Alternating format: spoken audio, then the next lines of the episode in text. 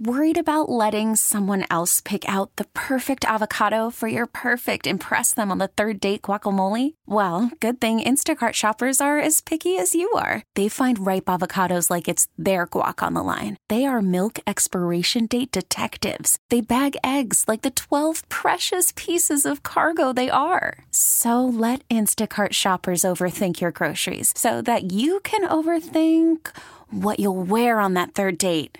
Download the Instacart app to get free delivery on your first three orders while supplies last. Minimum $10 per order. Additional terms apply.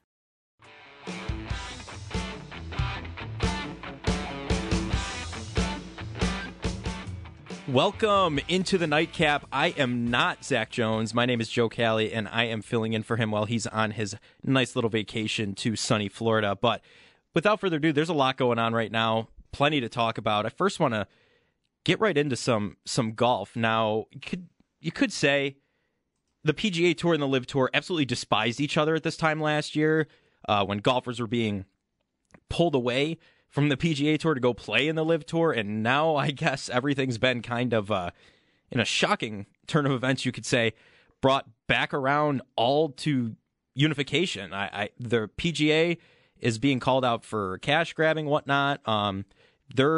The PGA and the LIV Tour are getting together, and it's something that no one could have foreseen coming. Maybe you could have foreseen it, but wasn't in the bingo cards for this soon. I mean, the LIV contest, the LIV Tour became a competitor quick, and the PGA saw it, and I guess went for it nearly a year after the first LIV event. I mean, it's a collectively owned for-profit. It's going to create one big entity in golf. And you got to think, how is this going to work? Phil Mickelson's been blasting on Twitter recently, absolutely blasting the PGA players and whatnot. And to see Phil Mickelson play with Kepka, like that could be interesting. There are some good things that could come from this, but it's just not something you could foresee whatsoever happening. So that's been a big story of the day. Around the NFL, there's been the Bills' groundbreaking ceremony was yesterday on their new stadium. The new Highmark Stadium was confirmed that Terry Pegula confirmed that the name will be staying with Highmark. That's awesome. You don't normally see a team and a new stadium built in the same area.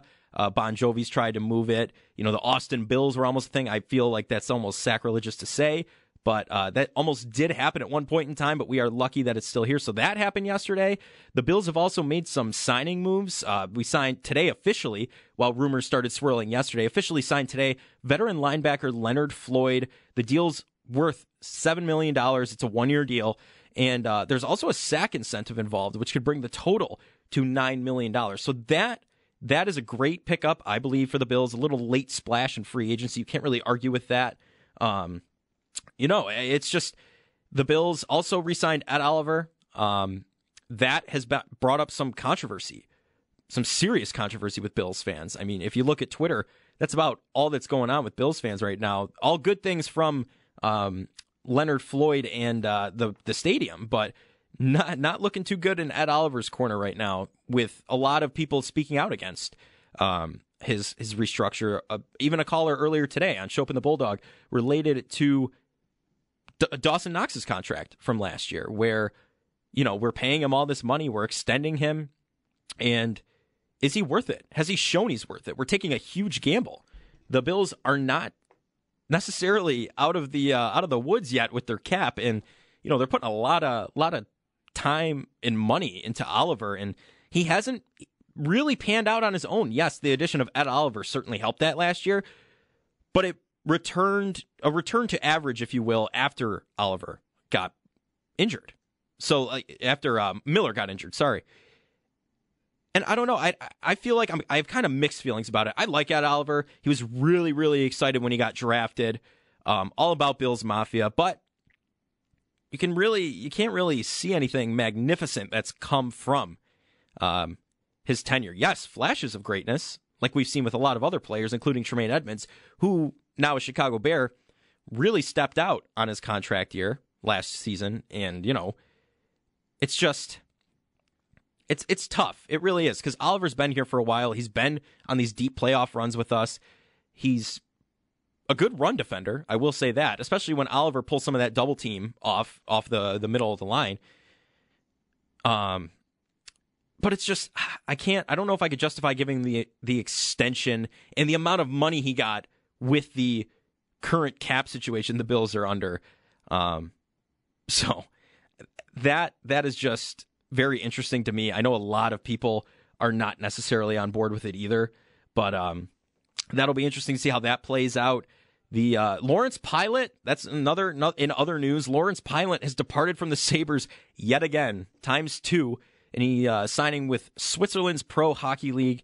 He's on contract there for the next 2 years. So he played for the Amherst most of the season, did pretty well on their deep playoff push as well. But that's the second time Pilot has left for an alternate league somewhere else in the world. But then the Stanley Cup Finals as well. We have Vegas winning last night 7-2 against the Florida Panthers. And it's just, I don't know, Jack Eichel could be skating with the Stanley Cup over his head, and I don't know. I personally, I'm not a fan of that idea whatsoever. I don't like that idea necessarily, but it is foreseeable. Would I like to see Sam Reinhart over Jack Eichel on the way the terms of leave, you could say, from the organization? Sure, yes, absolutely. Sam Reinhart should be holding the cup over his head. But Vegas is sweeping right now, sweeping. But it's happened before where a team has not looked great in Game 1, Game 2, and then all of a sudden come back and revive themselves and brought themselves back. So I don't think it's out of the question for sure, but Florida's really going to have to dig, make things work, be able to do it. But, I mean, that's interesting as well. It's just 7:30 p.m. Thursday, Game 3. You can listen right here on WGR Sports Radio, brought to you by Fiegel Carr and Joyce, your border attorneys. That'll be a good listen, good watch. You know, it's interesting. I wish the Sabres were playing. I think everyone in Buffalo would. Sabres were a fun team to watch this season. There's no question about it. And I think in the next couple seasons, we could see them make a surprise Cinderella run, if you will, with a better goalie. I mean, there's some Carter Hart rumors going around now. It's kind of swirling up now for the Sabres. So UPL trade for Carter Hart, I don't know. Could be in the cards. We could see that happening. And then the Bandits, in other news. Bandits won the NLL championships, brought a championship back to Buffalo. I know it's kind of, old news, if you will, just because it happened on Saturday. But, I mean, you can't really get over the fact that there's finally a championship in Buffalo in 15 years. I mean, it was the Bandits in 2008 who won the last one. They've won 5, I want to say. I want to say that's correct. I'm not 100% sure. Not the biggest lacrosse guy. Go to a couple Bandit games a year. It's a good time. There's no question about it. It's amazing. Atmosphere there. If only a Sabres game could get 12,000 people on a regular night, like, that would be fantastic, not just a special night. I think that'll be coming in the future, but the Bandits winning their championship, I think the dominoes are starting to tip. I think that was the first wall to crumble. Bandits win their championship now. Great. Bills Sabres season over, no shot there. New season starting up for both teams coming up soon here. Bills could win the Super Bowl, no question. They've been a contender for the past 4 years. Yes, the AFC is super competitive. There's no question about it. But it's possible. Anything's possible. The Bills came back and almost won that Tampa Bay game a couple years ago. Thought you were out of that. Didn't think the Bills were going to make the playoffs this season, a lot of people. I mean, they were hyped, absolutely. But a lot of people were like, oh, the Dolphins are getting good. Oh, they're not going to be the 1 seed in the division. Please. I think we can say that could still happen. There's no question that there's a competitive AFC East right now.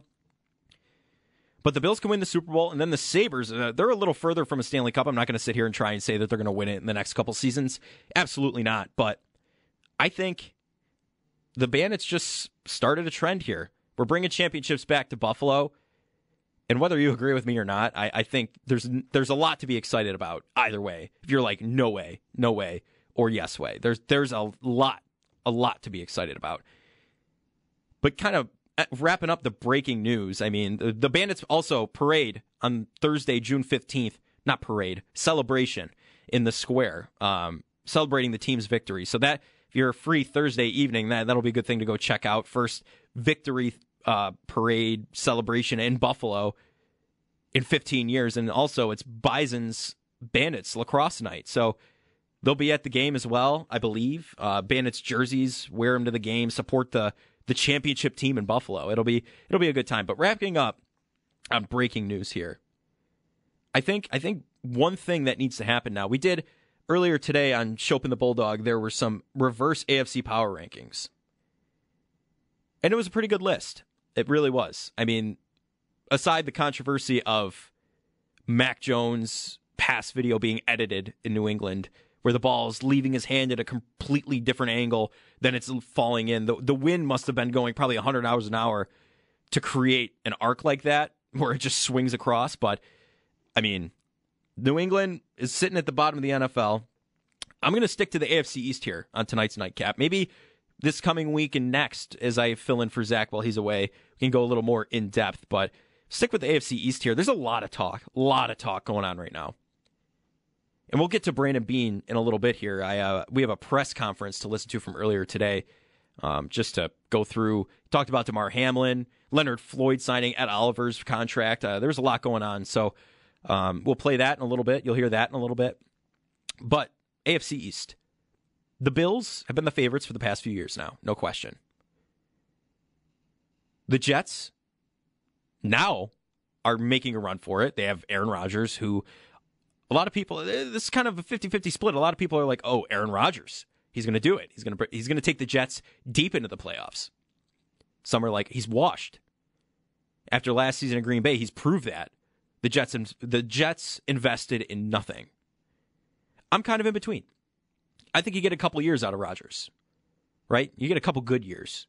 Nothing insane, absolutely, but a couple good years. And the Jets are in win now mode.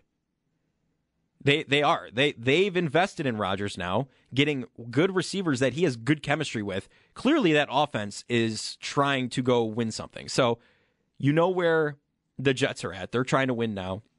Miami, on the other hand, contender last year. They were in the playoffs. Beat us. We split the series with the Jets and Dolphins. 50-50. Like, if that's not scary, and the Jets didn't even have Aaron Rodgers when they did that, or half the receiving corps they've picked up in free agency. Now they have Garrett Wilson, Aaron Rodgers, Alan Lazard, Randall Cobb, I think even. That happened a couple weeks ago. But it's just, you can't sit here and deny that this AFC East is that competitive. And the Patriots, they have an offensive coordinator this year. They don't have Matt Patricia. Defensive and special teams. They don't have him calling plays anymore. They have someone who took the team to the Super Bowl with Brady still on the team. And arguably, Mac Jones is that pocket passer plug-in, even though he tries to run sometimes. Pocket passer plug-in like Brady.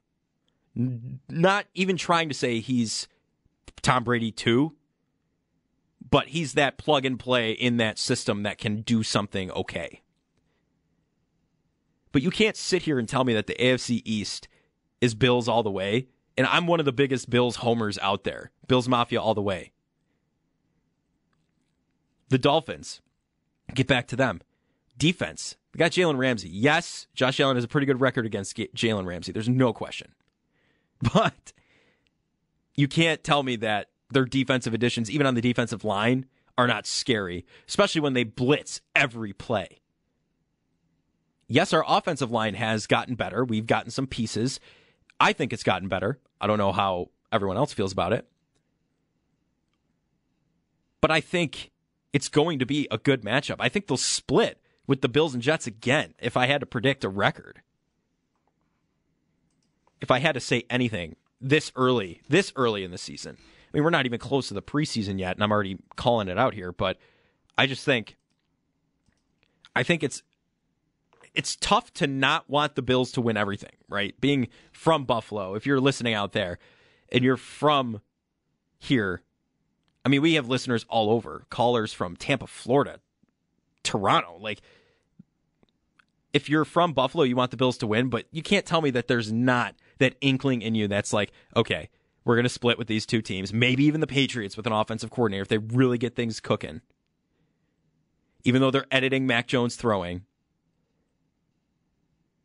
you can't tell me that this is not going to be a competitive exciting season playing these teams twice, even probably three times a year. I'm gonna make that call right now. 3 times a year is not out of the question. You've got Bills, Jets. Bills, Miami has gotten switched now, though. I will say that. That's a nice little breather, you could say. Instead of playing in 150-degree weather on the sunny sideline, they're now coming here to play in 70-degree weather. By that point, maybe even 65, 60-degree weather, pushing fall. And then we're going back there in December to play in 60-degree weather. So they won't be playing in snow. We won't be playing in sweltering heat. So I think that evens things up a little bit. But either way, I think the Bills-Dolphins split, Bills-Jets split. And I can even see the Bills-Patriots splitting. And I was at that Monday night game 2 seasons ago where they ran it 45 times. Mac Jones threw 3 times. And that was the return of the Patriots, quote-unquote. We now have that running back that ran 45 times on us, Damian Harris.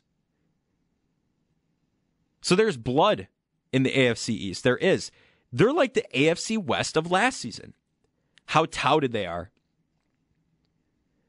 Last season, the AFC West with the Chiefs, the Broncos before Russell Wilson set foot on the field, thinking that it was, oh my gosh, they're going to do it. They're going to the bowl. The Chargers, still a great team that's kind of underrated, but they can't get it done in the big games. And now they have a better offensive coordinator. Arguably, that will help them get it done when they need to. Then you got the Raiders. I mean, okay, they're the Patriots with Josh McDaniel. There's no question. You can't really tell how that's going to go. They got Jimmy G, but now he didn't pass a physical or something I saw, so you don't know how that's going to go. But the Raiders are alike to the Patriots, where they're kind of the bottom feeders of the division. That doesn't necessarily mean. I mean, I know you've heard Zach and Josh on Sports Talk Saturday a couple days ago mentioned that the Patriots are going to be one of the bottom feeders in the NFL. While I want to agree with that, I feel like there might be a little bit where they're like they're lower to low. Like they're in that bottom.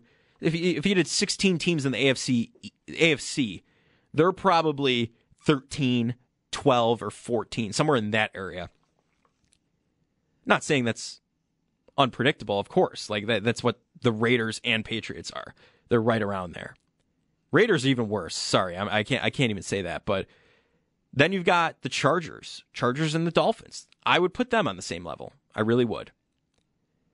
I think you have two good quarterbacks. Herbert's more of a gunslinger. He looks more like Josh Allen than Tua. But Tua has shown that, minus his injury proneness, which has become an issue, and that's a whole nother thing as well. If he gets one more hit, what's the question there? Is he retiring? He said he contemplated it this offseason. But that's for another chat. But I think the Dolphins and Chargers are the two easiest ones to combine. Not to combine, to compare. Just with young quarterbacks, young talented quarterbacks and whatnot. And then you've got the Broncos and Jets. They're the... Oh, we got the veteran quarterback and good receivers. Veteran quarterback's going to change this team. And then maybe doesn't. Maybe doesn't. Could. But maybe doesn't. Last season, Russell Wilson, in the offseason, let Russ cook. Broncos country, let's ride. That was all the talk. Now it's not. Now they won't let him set foot on another primetime game, except he's playing the Bills primetime. So... now they have the flex rule because of that, but aside from the point, I digress. The Dolphins, Chargers are similar. The Jets, Broncos are similar. From everything in the AFC West is from last year. And then the Bills, Chiefs, of course, the two number one seeds in the past few years, who do make the deep runs into the playoffs consistently over the past, 4 years? I would say 3-4 years now. You can't argue with that. And the Chiefs, I mean, they're the number one. There's no question about it. As much of a Bills fan as I am, I can't sit here and try and say the Bills are better than the Chiefs. I mean, they haven't done it. Chiefs won the Super Bowl this past season. Bills have won none. And I'm not sitting here trying to be negative about it, but it's just being real. You gotta win a Super Bowl with this current team we have, especially now if the whole D-Hop thing throws a wrench into it. Like that could be a big thing. Like we don't know what's happening with that. Brandon Beane said today he's still open with it. You're going to hear that in his press conference. But it's interesting to look at the AFC East this year because it is so similar to the AFC West last year. And I don't think it's really going to switch up that much. I think you could see 3 of the 4 teams in the AFC East in the playoffs. You almost did last year. The Jets crash and burned. And the Jets also will have Breece Hall back, who had an amazing season last year. Granted, ACL injury, I believe. Coming back from those, you don't know how it's going to be. But I digress. The AFC West last year is the AFC East of this year. And it's going to be interesting to see how that all plays out. I know that was kind of word vomit, just with the breaking news and going into the AFC East. But, I mean, it's going to be a wild season. And there's with the news we've had the past couple days, just the PGA Tour and LIV Tour merging. Like June's supposed to be a quiet time. There's not supposed to be a lot going on. Carter Hart might be coming to Buffalo now. People are starting to go crazy about that. Jack Eichel might be holding a Stanley Cup over his head. The Bandits won a championship. And the AFC East is going to be the most competitive division in football next year. It's going to be a good year. It's going to be a good year. It already has been. It's going to be great. We'll be right back with some more of the Nightcap. I'm Joe Cali, filling in for Zach Jones. You're listening to the Nightcap on WGR.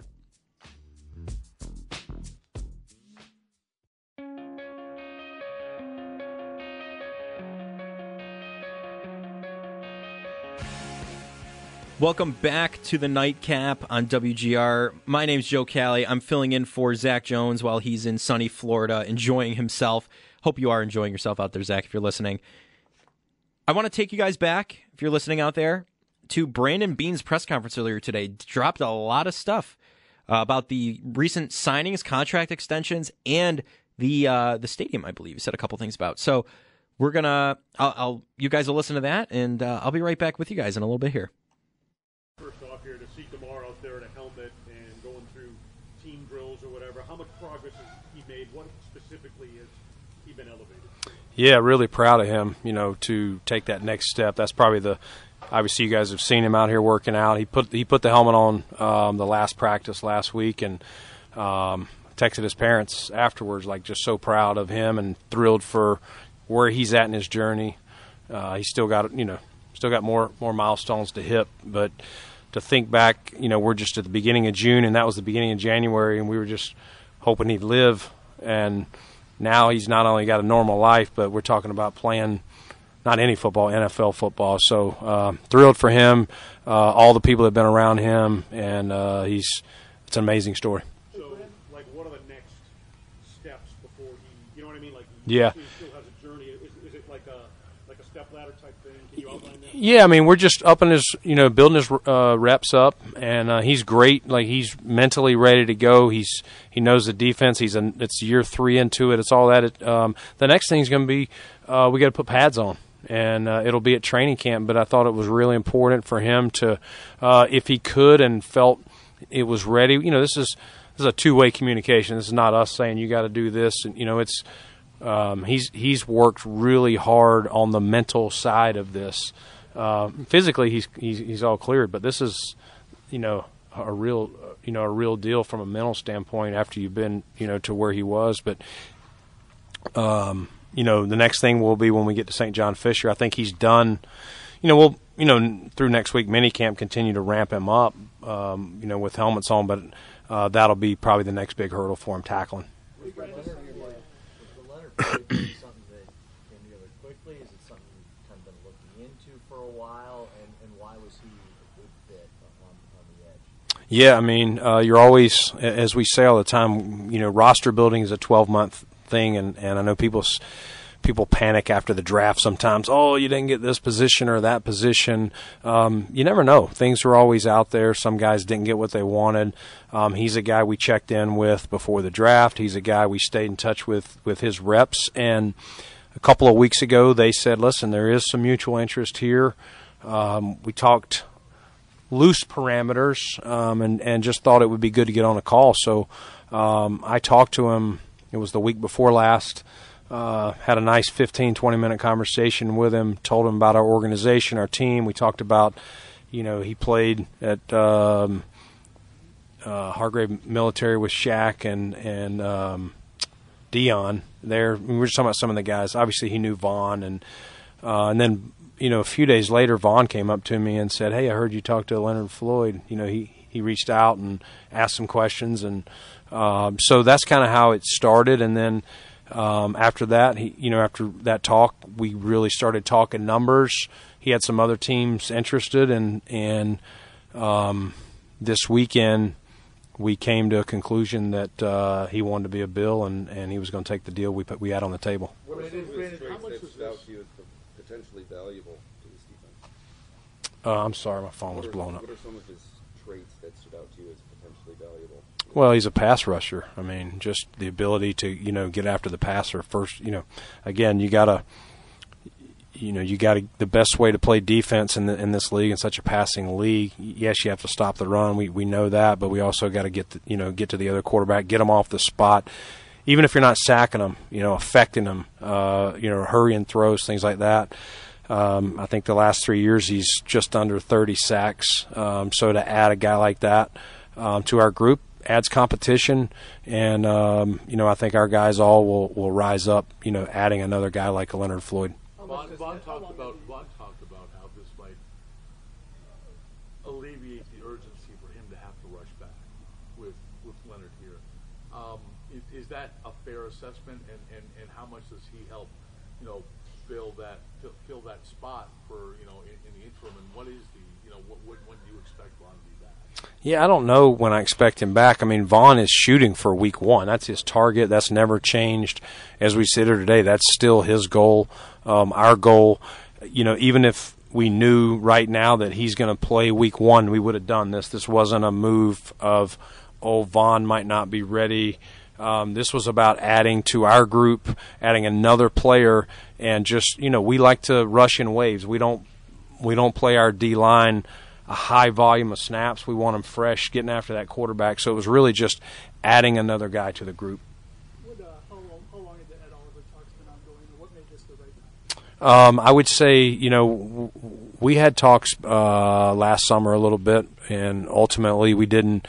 We ended up not doing anything, and after the season, at some point, you know, spoke to his reps, and I spoke to Ed and just said, listen, I'm going to get through the draft. And after that, we'll take a look. We'll see where we're at, what money we have left, where you're at, and, you know, if we can get on the same page, you know, we think your best football is ahead of you. But it has to make sense for him, and it has to make sense for us. And, you know, I think in the end, we found the right deal. Brandon, you've been pretty straightforward at times about Ed, maybe, you know, leaving some plays out on the field that he feels like he should have made, or maybe you guys feel like you should have made. You know, that's probably expected when you're a top 10 pick, that they're going to be pretty high expectations. Yep. What gives you that confidence that he is going to take that step forward and develop into that consistent week in and week out force that now you're paying him to be? Yes, I've seen growth in Ed in more ways than just what you see on the field. I think there are more plays out there that Ed could make. I doubled down on that. You know, Ed and I have talked about that. I know Eric Washington's talked with him. I know Sean has. Just, again, the more he plays, the more experience he gets, understanding at times what teams are trying to do to him. Ed's greatest trait is his get-off, and sometimes people use that against him, and he may run himself, you know, out of a play, just a misdirection or whatever, knowing what they're trying to do to him, reading his keys. Those are the types of things that can, you know, take him another step. But I think his best football is ahead of him. Obviously, we wouldn't have done this move. That position is also it's a premium position in our league, and they're hard to find, especially if you're having success. You know, where do we draft him? We drafted him up high. It's just it's hard to find those. And so, you know, I think we've invested in him through 4 years, and I think his best football is ahead of him, and it's on him and us to continue to develop him to be, you know, one of those top players. Again, you're looking at those numbers, the highest guys making 30. You got a lot of guys getting in the 20s. So if they're any good, you're going to be paying them, you know, pretty good money. How pleased are you of Dalton's Kincaid progress so far? Yeah, I think Dalton's done a nice job. He's coming in here. He's learning.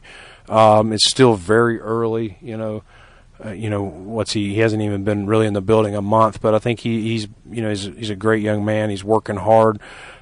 He's given himself every chance he can to make plays out on the field by studying, working his craft, getting with Dawson and the guys in the room, and obviously Rob Boris is doing a good job getting him schooled up. But it's still going to be a ramp up for him, rookie year. I don't want us putting crazy expectations on him. I think you set him up to fail if you do that. But happy where he's at and looking forward to watching him continue to grow in our system. Brandon, one more question. Follow up on Hamlin from the rules standpoint, because he was out there in team goals. Is PUP and NFI an option for the starter training camp right now? It could be, potentially, but I don't expect us to do that at this point. Brandon, getting back to Leonard, is it a coincidence that you now have five guys who won a Super Bowl on that Rams team on this roster? Yeah, I think it's, it is one of the things you look for is when adding people who have done it and who know, you can always talk about, I can tell you some of the great traits that, I've been a part of teams that made Super Bowls or championship games, and there are some commonality, and some common themes. So anytime you can add someone, whether it's a coach, a player, even more, that can talk through what's been there and tell the guys what that team had that kind of set them apart and got them over the top, especially, once you get into the playoffs where, everything takes ramps up another level. So, yes, it's not that we were just choosing that team, but they are, they won it a couple of years ago. And so that's a quality that, we wouldn't be afraid to, add. Just as a follow-up, because, Von talked about this a lot last year. Imagining leaving L.A. for Buffalo. No offense to Buffalo, but L.A. is L.A. And just to have that kind of thing happen, was somewhat unheard of, before the Bills became winners. Yeah, I think it's a reflection of what we've been able to do. Obviously, we haven't achieved what we're looking to, that ultimate goal, but I think we've shown progress. We've shown that we're going to be competitive. People like to play with Josh Allen. I think that helps, and I think people see that we've been close, and they're going to look at themselves as maybe I'm one of those players that can help differentiate it in some of the biggest moments, and I think that's how Leonard saw it. You said you had a lot of conversations, with Ed leading up to this, starting last summer. You just said that he's really focused on proving people wrong that have talked negatively about this contract. Do you get that sense that even after he gets paid like this, that you're going to get the best version of that? Yeah, Ed's wired that way. He's he naturally has a chip, and I think he is aware that some people question whether he earned that or whether he was worth that. We don't. Like I said, we think his best football is ahead of him. Just because you left plays out there that maybe would have got you to, instead of 5 sacks, 7 sacks, or 4 sacks to 6 sacks, something like that. Doesn't mean you're down on them. It just means there's more meat on the bone. And like I said, Ed naturally is wired that way. He wants to prove it. And he still looks at himself as a young guy, and he wants to get back to the table and see if he can get, paid even more.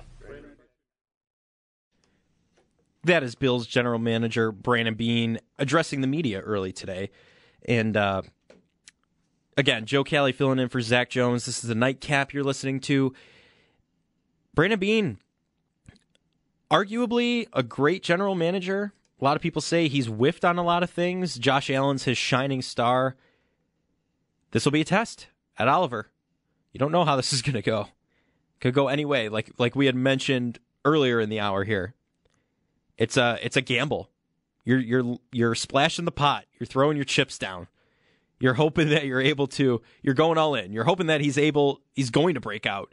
because you've seen a player do this in Tremaine Edmonds, but you've also seen the opposite happen on the team where Dawson Knox was given the big bucks, and this isn't necessarily on him, but wasn't utilized properly and didn't produce the way you wanted him to, or like a tight end who should be making those big bucks.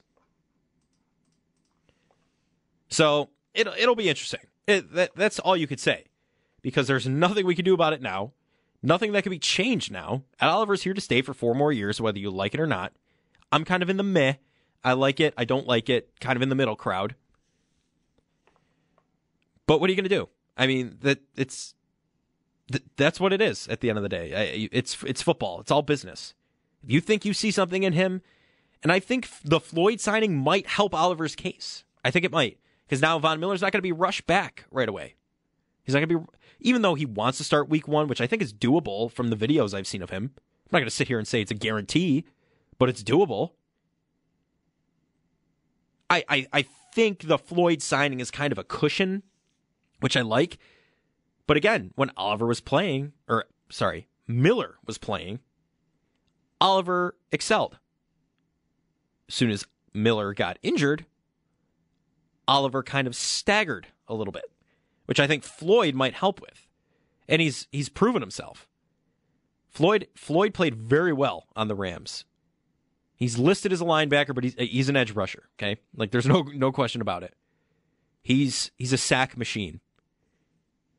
And I think he's going to help Oliver out. I think both him and Miller are going to help Oliver out.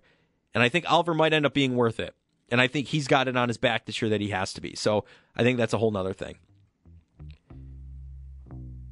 We're going to take a quick break, a little timeout here. But when we come back, we'll talk some more Bills, maybe some Sabres, just some off-season news. Nothing special. We'll run it down. Joe Cali filling in for Zach Jones. You're listening to The Nightcap on WGR.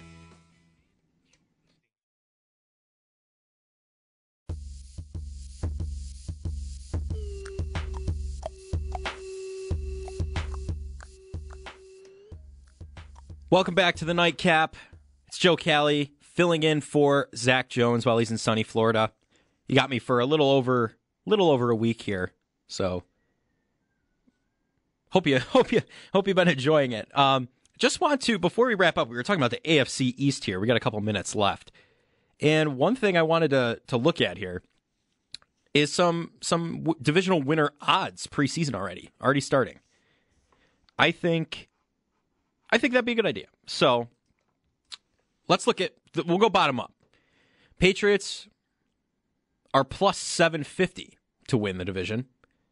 This is from Vegas Insider, by the way. Credible source. Plus 750 does not surprise me in the slightest, as what we were talking about earlier. There's not much going on there. Sorry. You have an offensive coordinator, big whoop. Okay, you still have Mac Jones as your quarterback. It could be bad.